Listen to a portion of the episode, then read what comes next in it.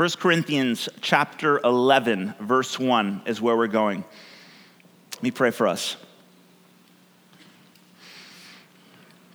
Lord Jesus, you promised that when we gather together, two or more in your name, that you're with us.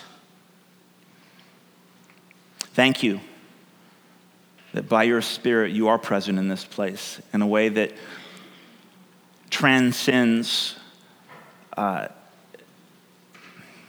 material reality. You're here to speak to us, to help us, guide us, shape our hearts, and to help us become who you've created us to become. So I pray now that as we, we look to your word, that you would speak to us through it. In Jesus' name, amen. Part 16 is entitled A Living Imitation. Go ahead and jump right in.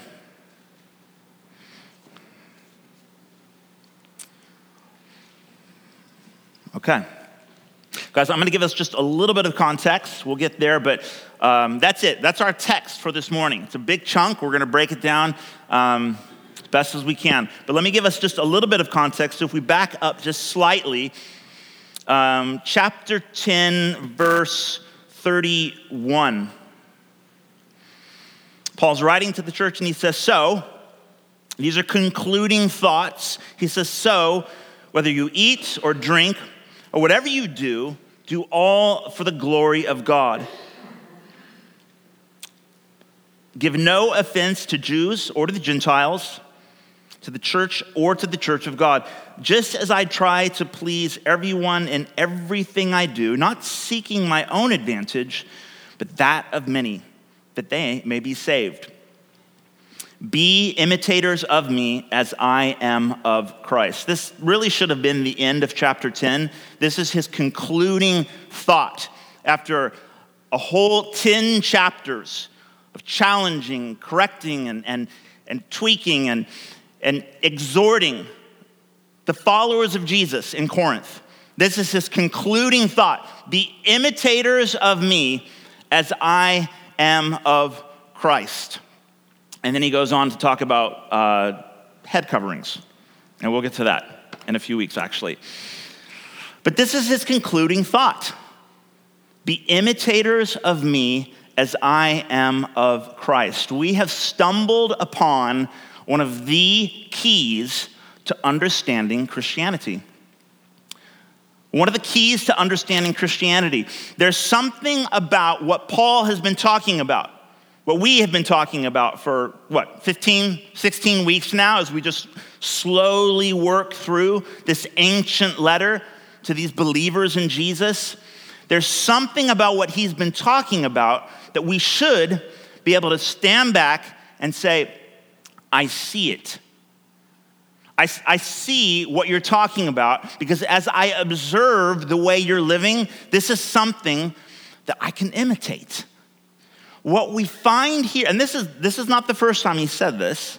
In fact, he says something almost just like this towards the end of chapter four, a little bit earlier on in the letter, only he simply says, imitate me. Here he says, imitate me as I imitate Christ. But we find here that this following Jesus, this uh, religion, if you will, that we refer to as Christianity, it's more than just something to think about. It's more than just uh, things to do. It certainly is both of those things, but more than that, it's, a, it's an experience to be embodied. You know it because you can see it. And Paul's saying, listen, this isn't just something for you to ponder. This isn't just a list of to dos for you to action and get on about. I want you to look at the way I'm living and, like a, a little girl or a little boy, a son or a daughter imitates their parent, I want you to imitate me as I imitate Christ. You see this actually in several other instances throughout Scripture. So, Paul, Paul's written several letters to various ancient churches that, that we call the New Testament. let, me, let me read off a few to you. Um, I already referenced 1 Corinthians chapter 4, verse 16. He says, I urge you then to be imitators of me. He writes uh, in a letter to the church in Thessalonica, he says, You became imitators of me, or of us, and of the Lord, for you received the word, the gospel, in much affliction with the joy of the Holy Spirit. It says in Hebrews chapter 6 verse 12, imitate those who through faith and patience inherit the promises of God. And Paul writing again to the Ephesians says in Ephesians chapter 5 verse 1, be imitators of God as beloved children. Following Jesus is an observable phenomenon. It's something that you can look at and say, I get it, I see it. I can imitate that. Isn't that something? What does that even mean? How, do, how does one do that? What does that actually look like? We, like children who mature by imitating our mother or father, are transformed as we learn to act like God says we are. Because Christianity is more of an experience to be embodied rather than merely an idea to be pondered. Jesus didn't roam around the Judean countryside handing out autographed copies of Jesus Calling. He actually, and it's a great book, by the way, it's a wonderful book. It's great. Easy. You're like, well, I love that book. I like the book. He didn't go around handing out books. He called people to follow him. He called people to pick up their stuff, to sell off all their property, their goods, to give away everything they have, and begin to follow him. Even before it made any sense, he said, Come, follow me. Take my yoke upon yourself. Learn from me. Become like me. And so, in this one little phrase here, what Paul is telling us is that this isn't just something to be thought about. These aren't just religious actions to be applied. This calling is to become. To become. To become like the person that Jesus has saved us for. So, how does one imitate Jesus? If you aspire to imitate Jesus, if you aspire, aspire to imitate me as I attempt to imitate Jesus, how does one know if they're actually doing it right? It's a fair question, yeah? What does the process look like? Is there a pattern for what this imitating Jesus is actually looks like? What does it feel like?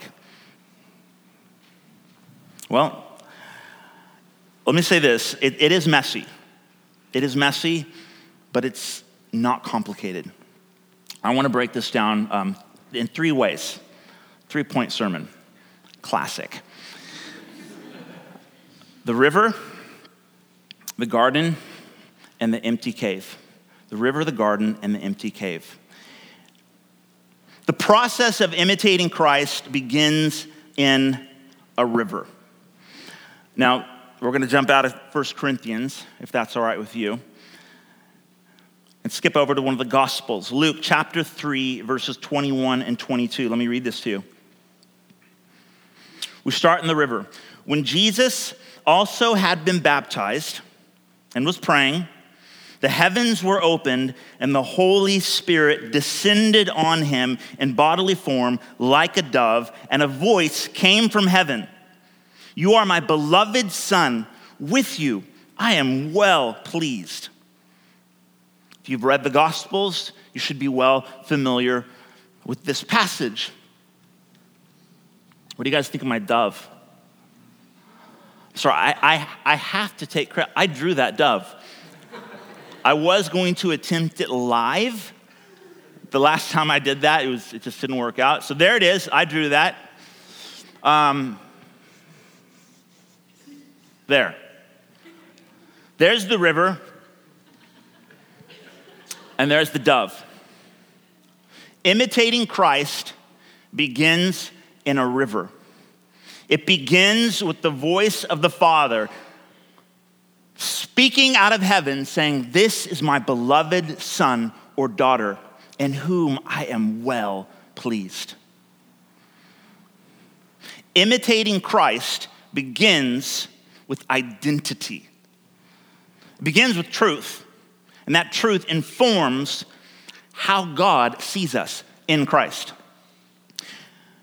The river is significant because there's water and there's the spirit involved. Jesus says that if you want to enter the kingdom of heaven, you must be born of water and of spirit. The theme of water and spirit shows up all throughout Scripture, particularly in the Old Testament prophets. You see this being born of water and spirit. Jesus was explaining how one becomes a child of God. You may recall a conversation that Jesus had with, with a, a religious teacher, one of the Pharisees, in, chap, in John chapter 3.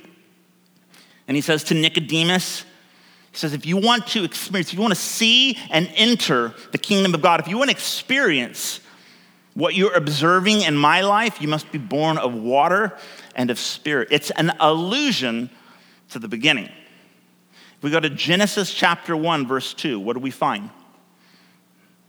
We find water and we find the Spirit of God hovering over it. Guys, it's, it's no random accident that when Jesus is beginning his earthly ministry, according to Luke, when he's baptized in the River Jordan, and he's submerged under the water and he comes back out, and we're told that the Holy Spirit descended over the waters and bought in the form of a dove. It's been bizarre. And the voice from heaven proclaims over Christ this is my beloved Son. What's happening here is we're starting over. In the same way the Spirit hovered over the waters in Genesis chapter 1, we now find the Son of God in the waters with the Spirit descending upon him. And God is saying, This is my beloved Son. This is my child in whom I am well pleased. And so it begins. God is hitting the reset button. He's taking us all the way back to the beginning and saying, Right, let's do this over. So the starting point takes place in a river, it takes place with the father proclaiming over his child, You are loved. You are loved. You've done nothing to deserve it. You've done nothing to impress me by it. But because of who Jesus is and what he has done for us in Christ, you are loved. And so we begin with identity.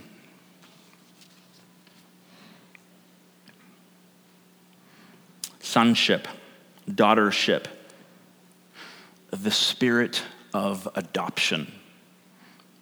Paul, oh goodness, the one who's writing this letter to the Corinthians, he makes a really, really big deal out of the spirit of adoption. That when we say yes to Jesus, when we ourselves, like Jesus, are submerged into the waters of baptism and brought back up, the Father speaks this truth over us. But more than just words, the very Spirit of God is poured into our hearts. And Paul says in Romans chapter 8 that the spirit of adoption is placed inside of us, which causes us to cry out, Papa, Abba, Father. And something happens on the inside of us, something fundamental reshapes our very identity. We become children of God. So that's step one the river.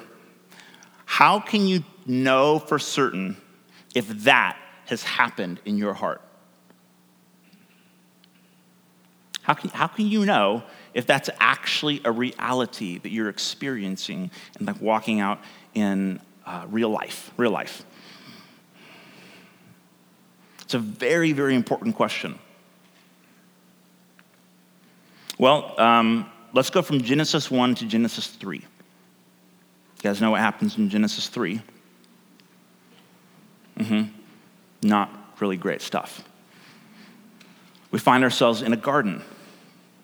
We find Adam and Eve, the children of God, being tempted, being tempted to disobey their good father. And so we come to a garden. If we go back to Luke, we find another garden. Let me read this to you Luke chapter 22, verses 40 to 46. And when Jesus came to the place, he said to them, his, his disciples, Pray that you may not enter into temptation. And he withdrew from them about a stone's throw and knelt down and prayed, saying, Father, if you are willing, remove this cup from me. He's thinking about the cross. Nevertheless, not my will, but yours be done. And there appeared to him an angel from heaven, strengthening him. And being in agony, he prayed more earnestly, and his sweat became like great drops of blood falling to the ground. That's, that's proper anxiety. And when he rose from prayer, he came to his disciples and found them sleeping for sorrow. They, they cried themselves to sleep. And he said to them, Why are you sleeping? Rise and pray that you may not enter in temptation, into temptation. We're in the garden again. And Jesus, like Adam and Eve, like our parents, like the original children of God, are being tempted. And Jesus, unlike the original children of God, overcomes that temptation. And he chooses to act like the beloved. What does he do? He obeys. He says, Not my will, but your will be done. And he's sweating blood over it. How do you know if you've experienced what Jesus refers to as um, being born from above? This idea of the spirit of adoption being placed in your heart. And, and you receive this, this fundamentally new identity. You begin to realize the truth about who you are, about who God says you are. In Christ, you are a son or a daughter. How do you know that's all like real? And you actually like experiencing that in real life? What's the evidence? What's the, what's the, uh, the indication? You obey. You obey. Now, guys, I'm about to go someplace where I rarely, I rarely go. So just, just hold on, buckle up. We're going to talk about obedience. I believe wholeheartedly in the grace of God. I, I'm, I'm one, one could say I'm relatively obsessed with the grace of God. We're called Grace City. Mm-hmm. When I begin thinking or speaking or praying or talking to someone about obedience, it almost can feel like this slight shock to the system. Like, ugh, but, but what about grace? Mm. What about grace? Paul writes in a letter to uh, one of his disciples, one of his spiritual sons, Titus. He says in Titus chapter 2 that the grace of God trains us to live righteously. The grace of God empowers us to obey God. As a parent, you know how I know my, my sons or my daughter are, are being loved well? When they're being obedient. When they're being obedient. Let's talk about obedience. John, Gospel of John, chapter 14, verse 15. Jesus said, If you love me, you will keep my commandments. 1 John chapter 2, verses 3 to 4. And by this, we know that we have come to know him if we keep his commandments. Whoever says, I know him, but does not keep his commandments is a liar, and the truth is not in him. Mm-hmm. Jesus said in Matthew 28, verses 19 to 20, Go and make disciples of all nations, baptizing them in the name of the Father and of the Son and the Holy Spirit, that's the river, and teaching them to obey everything I have commanded you. And surely I am with you to the very end of the age. Obedience. How do you know if you've been adopted into the family of God? How do you know you're actually being transformed from the inside out? It's not super complicated. You obey. You obey the commands of Jesus. Obey how? We should probably qualify that a little bit. So, what exactly, what are we supposed to be doing? Um, well, I could, I could have a short list I could read off to you give, serve, bless, forgive, confess, trust Him, rest in Him, die to self, and live for God and others. Just a short list there. Essentially, it, it, it boils down to this whatever your Heavenly Father has given to you, obedience looks like you reciprocating. You've been forgiven, we're commanded to forgive others. You have been blessed. We are commanded to bless others, including our enemies. We have been given, we give. Jesus died for us. We lay our lives down for others. Whatever our Heavenly Father has done for us, we are commanded to do for others. It's, it's not, it's super messy, not complicated at all. Um, if you're a parent, this is just the most obvious thing in the universe. If you have any kids, not many of you don't, so I don't, I don't mean to, um, to patronize you, but I've got a few. I talk about them a lot. God's constantly convicting me through my relationship with my children. Um, I love my kids to death, love them. I think I, I think I might die for them. Ho- hope it never comes to it, but I love them. I think they know I love them. When I am disciplining them, when I'm telling them to do something, like feed the dog or pick up their toys or whatever, and they're not being obedient, uh, you know, that has absolutely nothing to do with whether or not I love them less or have stopped loving them. Now, they often feel, by the way they act, you would think that like I've just pronounced like condemnation over them. Like I've just withdrawn all affection and love. I mean, it's quite funny actually. It's not funny, but it is funny. Um, the way they, they, they kind of look at me when I tell them to like empty the dishwasher. You would think that like, but Father, I, I thought you loved me. Like. It doesn't feel it, they never actually said this, but this is what they're saying. It doesn't feel like, like I'm being loved right now. And you know what I say? Has nothing to do with anything. You know I love you. You know I love you. And I know you hate this. You know discipline is miserable. But it's because I love you. And they're acting like loved children when they obey.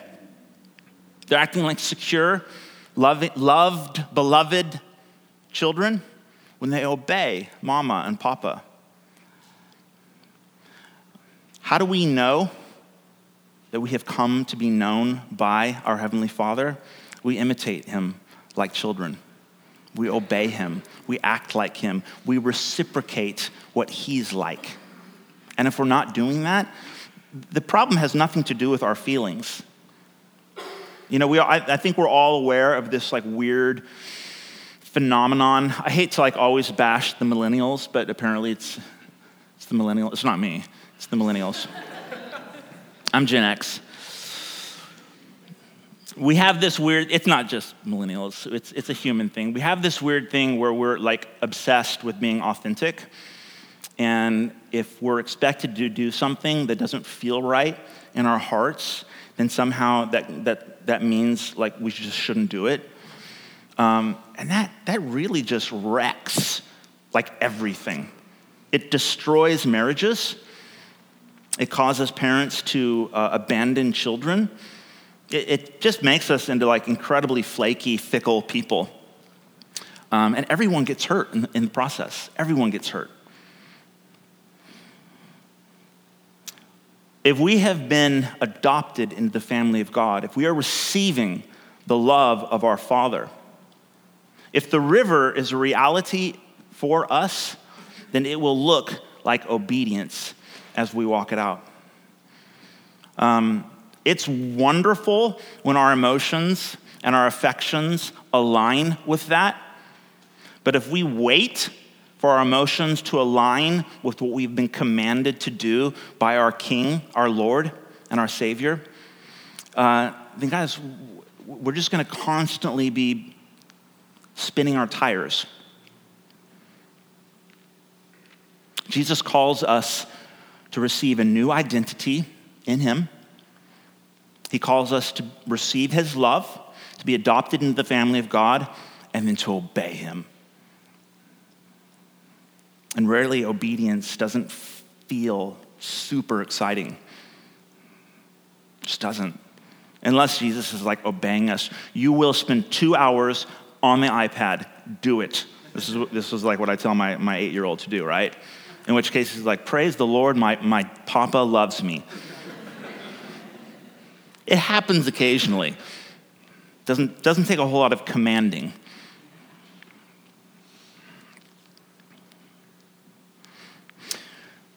The battle for obedience is won in the garden. Jesus sweat blood in the garden.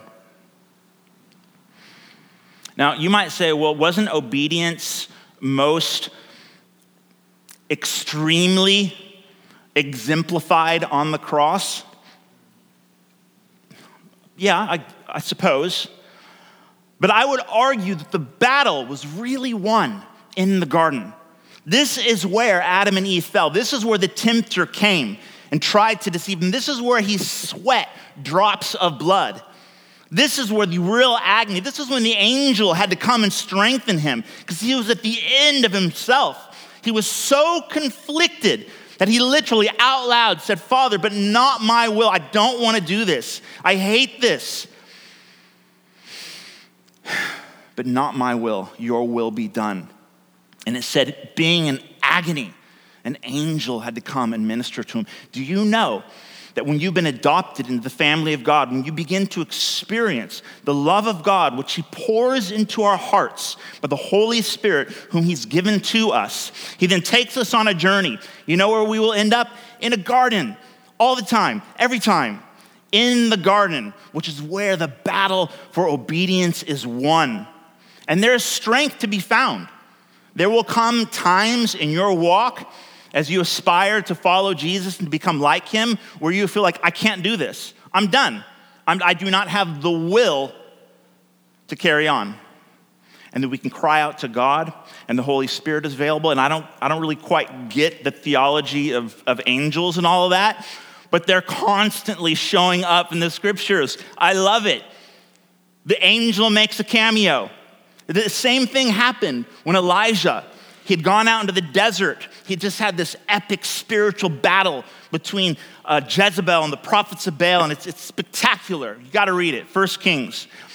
And he wins this battle. This is this crazy spiritual battle. And it says afterwards, he slips into a state of deep suicidal depression. This is not an exaggeration. He goes out into the desert and he says, Father, I'm no better. Lord God, I'm no better than my fathers who've gone before me. Take my life. And an angel comes and strengthens him. Guys, if you aspire to follow Jesus, to imitate Christ as a beloved son or daughter, you will eventually find yourself in a garden. And you'll feel overwhelmed, you'll feel unable to carry on. Cry out. Cry out to Jesus. Ask Him to send angels to strengthen you. And by the way, we mustn't forget the desert. We kind of skipped that bit. What happened to Jesus after he came out of the river? The, the very spirit that ascended, descended upon him then led him out to the desert. What's the desert? The desert is where we're, the desert is, is strength training for the garden. The desert is where our, our identity is tested This is where the tempter comes and says, Are you really who you think you are? Come on. Child of God, you're sick. You're deluded. And this is the voice of the enemy. And Jesus said that he resisted. He resisted. And he said, I know who I am. Satan, shut your mouth. It says the enemy then left him waiting for a more opportune time. And it came and it took place in a garden. And obedience was won. What comes next? Well, there's really, really good news. We start in the river, we're led to the garden, but ultimately, we find ourselves walking out of an empty cave.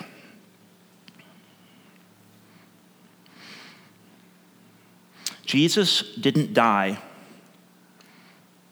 so that we don't have to. He died so that, like him, we can.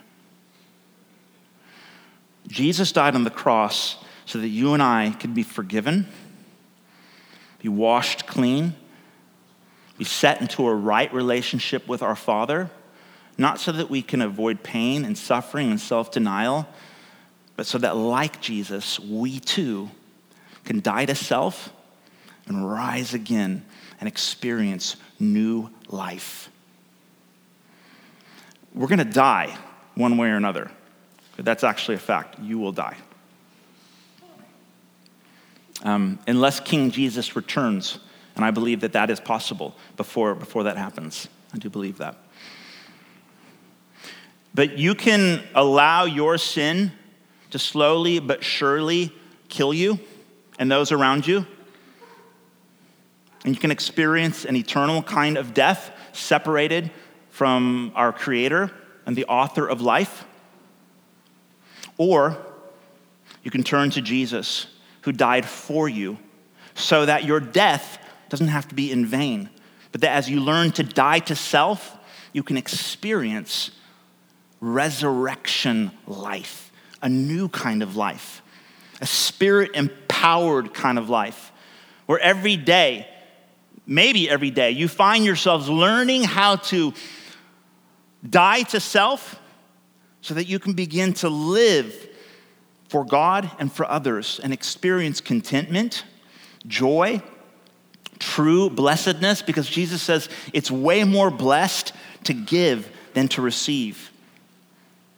We find ourselves being not only adopted into a family, but welcomed into a kingdom, a whole new way of life where we're all sons and daughters, learning to live out our lives as, as loved, secure people, not needing to get something from anyone, but having received everything from our Heavenly Father, now have more than enough to share with others. And this is the kingdom of God touching down on earth as it's always existed in heaven. This is what our world needs. This is what we're all looking for. The question is just how. For the Corinthians and for us, the call is to get in the river, receive the words of our Heavenly Father. This is truth. From the river, we'll eventually find ourselves in a garden the battle for obedience is won because it's there we experience the grace of God, the grace that trains us to live as Jesus lived. To not only feel loved, but to act like it. That's the key. To imitate Christ is to be called, loved, and to respond to the call to live like it. When we do that, we walk out of that empty cave. We begin to experience. I know this is metaphorical, but I don't know if there's a better way to put it. We begin to experience light shining out of darkness.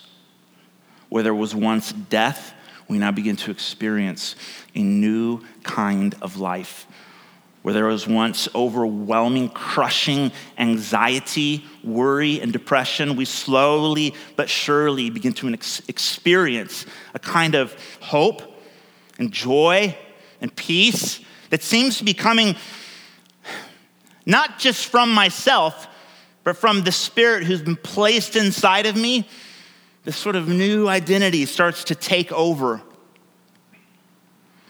Light starts to shine out of darkness. And everywhere we go, we begin to just see empty tombs in our life. Signs that where there was once death, where there was once the stench of hopelessness, new life becomes the reality. So here's the question, guys. Where, where are you at? Where are we at in that? Have you gotten in the river? Have you received the words of the Father, the truth about who He says you are in Jesus? Is that, is that a reality that you're willing to embrace? Or are you still stuck on, on looking for that identity elsewhere? And that's the starting point. Once you've decided to receive God's love, receive what He has done for us, that supreme act of love on the cross, then the next question is will we act like it? It's called obedience. Can I welcome the worship team to come forward, please? Will we act like it? Will we obey like actual children of God? Well, you may find yourself in a garden right now. You may find yourself in a situation where willpower's not super worked out for you, um, where you feel like obedience is the last thing on earth that you want to do right now. Jesus commands us not to worry. Will you obey? Jesus commands us to give because we have been given everything. Will you obey? Jesus commands us to serve because we've been served. Will you obey? Jesus commands us to lay down our life for others. Will you obey? Guys, this isn't meant to be a heavy. This is, I'm just look we can't we can't dodge this stuff. We don't want to work around it. Because after the garden, beyond the cross, we walk out of the grave.